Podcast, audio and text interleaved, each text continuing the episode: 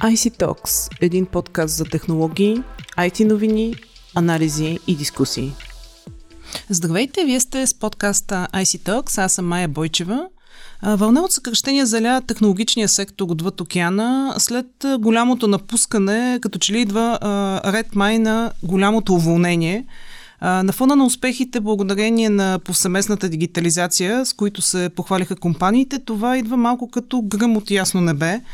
Защо се случва този процес от съкръщения и ще обхване ли тази вълна и нашите територии? Все пак говорим за глобални компании и няма как, разбира се, като говорим за уволнение, да не надникнем и какво се случва в Twitter и с, с Twitter, защото нещата са доста а, интензивни и всяка информация в момента свързана с социалната мрежа може да е пред-предпоследна. Това са темите, по които днес ще си говорим с Мария Динкова, редактор Digitalk BG. Здравей, Мими! Здравей, Майя! Ами, може би като начало да направим една ретроспекция на това голямо уволнение, което настъпи. Как, ако можеш да открехнеш завесата, кои са компаниите, които си позволиха така да а, махнат а, служители от а, своите редици? Наистина, точно това са тенденциите, които, за които говорихме, за които ти каза. Още през лятото технологичните гиганти дадаха признаци, че предстоят някакви съкръщения. Всъщност, обикновено първата крачка е свързана с замразяване на наемането на новите кадри. И това го видяхме при редица от големите компании, включително Microsoft, Twitter, Meta, Spotify, Nvidia, Salesforce. Освен това, още през а, лятото някои от компаниите пък а, обявиха вече и съкръщения в а, които обхващат около, да кажем, между най- 8 и 10% от персонала. А, в тази категория попадат Netflix, а, компанията за е-търговия Shopify, а, Snap, а, приложението за търговия с акции Robinhood. Mm-hmm. Така че това може би вече не ни изненадва толкова, тъй като тази тенденция се наблюдава горе-долу вече половин година и по-скоро сигналите са, че може би ще продължи и през следващата година. Това обявиха от Амазон, които не коментираха колко точно човек ще бъдат уволнени, а, макар че според някои от прогнозите става дума за от типа 10 000 и тези съответно тези мерки ще бъдат предприяти до началото на 2023 година.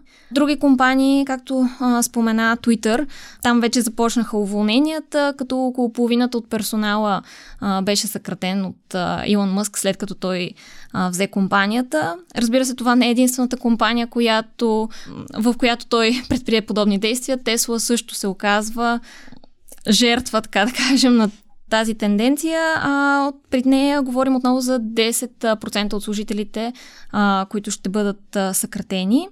Също така трябва да споменем и мета. А, там а, м- реално това е а, исторически момент за компанията, защото е а, първото подобно, от подобен мащаб уволнение на хора. До сега никога при нея не се е случвало нещо подобно. Става дума за 13% освобождаване на служителите или 11 000 души. Microsoft също предупреди, че започва съкръщения. Въобще в, в целият технологичен сектор виждаме тази тенденция.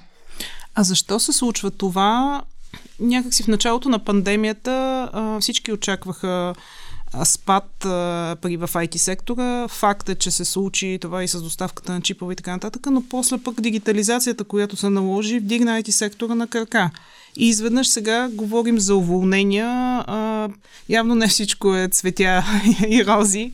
Да, тази тенденция, интересното е, нали, че я наблюдаваме а, не само при стартъпите, където до някъде се очаква промяната в економическата обстановка по-рязко да се отрази, а, но я виждаме наистина в технологичната сфера и в компаниите от технологичната сфера, които се развиваха доста бурно а, последните години. Всъщност това е една, един от факторите, а, на който се дължи сегашното явление с така нареченото голямо уволнение, ако можем вече да въведем този термин.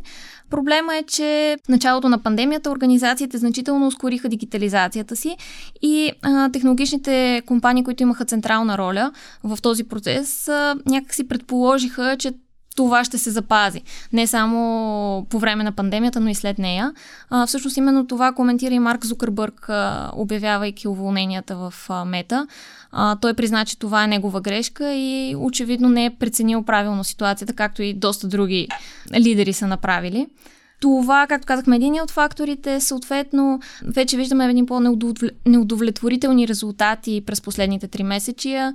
Натиска от увеличаващата се инфлация, повишаващите се лихвени проценти и въобще цялата тази несигурност на економиката а, кара компаниите да, да предвидят един по-умерен растеж а, и да а, съответно да намалят а, излишните инвестиции, да затегнат коланите и да се фокусират по-скоро върху звената, които са им ключови и в тях да влагат средства, което неминуемо води очевидно до съкръщаване и на хора, които са били наети по време на пандемията за по странични дейности или за по за проекти, които нямат толкова голям потенциал за развитие в бъдеще. А ще се отрази ли а, целият този процес и на компаниите в глобален мащаб? Така, повечето уволнения, които се случват, са в а, Штатите. И съответно, как ще се отрази на целият технологичен сектор? А, пък защо и не и на глобалната економика като цяло и въобще какво ще стане с всички тези хора, които остават извън работа. Знаем, че примерно в България и другите страни а, от региона са притегателни заради работната си сила, но при положение, че има повече а, хора на борсата, да кажем, в а, държавите, в които се позиционират централите на компаниите, дали това по някакъв начин ще се отрази у нас, но нека първо да поговорим за, за компаниите в глобален мащаб, после и за България. А, имайки предвид, че технологичният сектор е доста ключов за економиката, предполагам, че няма как да не се отрази. А, въобще, говорим ли за рецесия, вероятно всеки един сектор ще, ще бъде повлиян. Някои остават доста по-положителни и според тях това е краткосрочно явление, по-скоро за технологичната сфера. Като цяло те коментират, че това затягане на коланите а, не се наблюдава на по-широкия пазар на труда, където технологичните кадри продължават да не достигат. Какво ще се случи с а, тези кадри? А, ако трябва да говорим за САЩ, а, някои от компаниите а, обеща, дадаха обещания на своите служители, че ще ги свържат с. А, с компании трети страни, които се занимават точно с подбор на кадри, така че да им помогнат съответно да си намерят следващата позиция. Предстои да видим по-скоро на къде точно ще се развият нещата, но ако трябва, може би да сме малко по-оптимистични, това е по-скоро краткосрочно явление и можем да се надяваме, да, че няма да удари цялата економика в, в много по-голяма степен. А, може би трябва да припомним наистина, че става дума за а, съкръщаване на персонал между около 10%, 10%, което за мащ... американските мащаби и за технологичните гиганти това не е чак толкова много. Нещо като тип балона се спука. така ми ами, звучи. Да, като цяло, общо взето на там, очевидно сме вървяли, макар и да не сме си давали сметка последните две години, а, които в интерес наистина бяха доста интензивни. А как ще се отрази този процес на компаниите? Ще се отрази ли въобще на компаниите и в България? Все пак тук има доста а, компании, които са дали филиали, дали офиси, дали аутсорснати а, на американски компании. Да, у нас, както знаем, тенденциите малко по-бавно се отразяват и а, може би по-скоро следващата година ще видим а, подобни ситуации. Това, което експертите коментират, е може би, че от началото на годината се вижда едно а, забавяне, а, по-скоро намаляване на офертите за позиции, свободни позиции в IT сектора. А, и както казахме в началото, замързяването на търсенето на нови кадри е един от, е, една от първите стъпки, които а, компаниите предприемат, а, за да се справят с а, несигурната обстановка и увеличаващите се разходи. Със сигурност у нас, ако се стигне до подобни, до подобни съкръщения и уволнения на служителите, това вероятно ще има отражение и върху а, общата економическа ситуация, тъй като, както знаем, това са хората с една от най-високите покупателни способности. Но да, те първа предстои да видим, тъй като за нас по-скоро тенденцията, ако се случи, ще бъде през следващата година. И стигаме до темата за Мъск и Твитър. Разбира се, няма как да подминем. Той съкрати също много служители, както и ти спомена в началото на разговора. А, той е част или тема по-скоро на наши епизоди доста често. Говорихме преди няколко месеца, когато се появиха новините, че ще купува Twitter, пък после имаше стъпка назад. Но какво се случва там? Можеш ли малко да, да осветиш и тази тема? Наистина, може би ако тръгнем от а, уволнените служители, доста интересно беше сравнението как подходи Мъск и как подходи Зукърбърг а, към съответно освобождаването на персонала. Докато в Мета наблюдавахме едно далеч по-планирано и организирано а, освобождаване с а, съответните компенсации, както казахме, осигуряване на възможности да, се, да им се намери друга работа, в Twitter, след като Мъск пое, видяхме просто едно доста по-хаотично управление. Силната ръка, която тръпна по масата.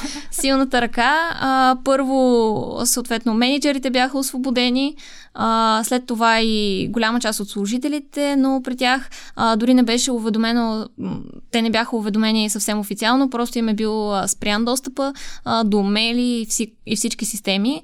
А, впоследствие се оказало, че при някоя грешка, тъй като имат ключови умения за развитието на функционалностите, на които Мъск държи, а, и са били върнати.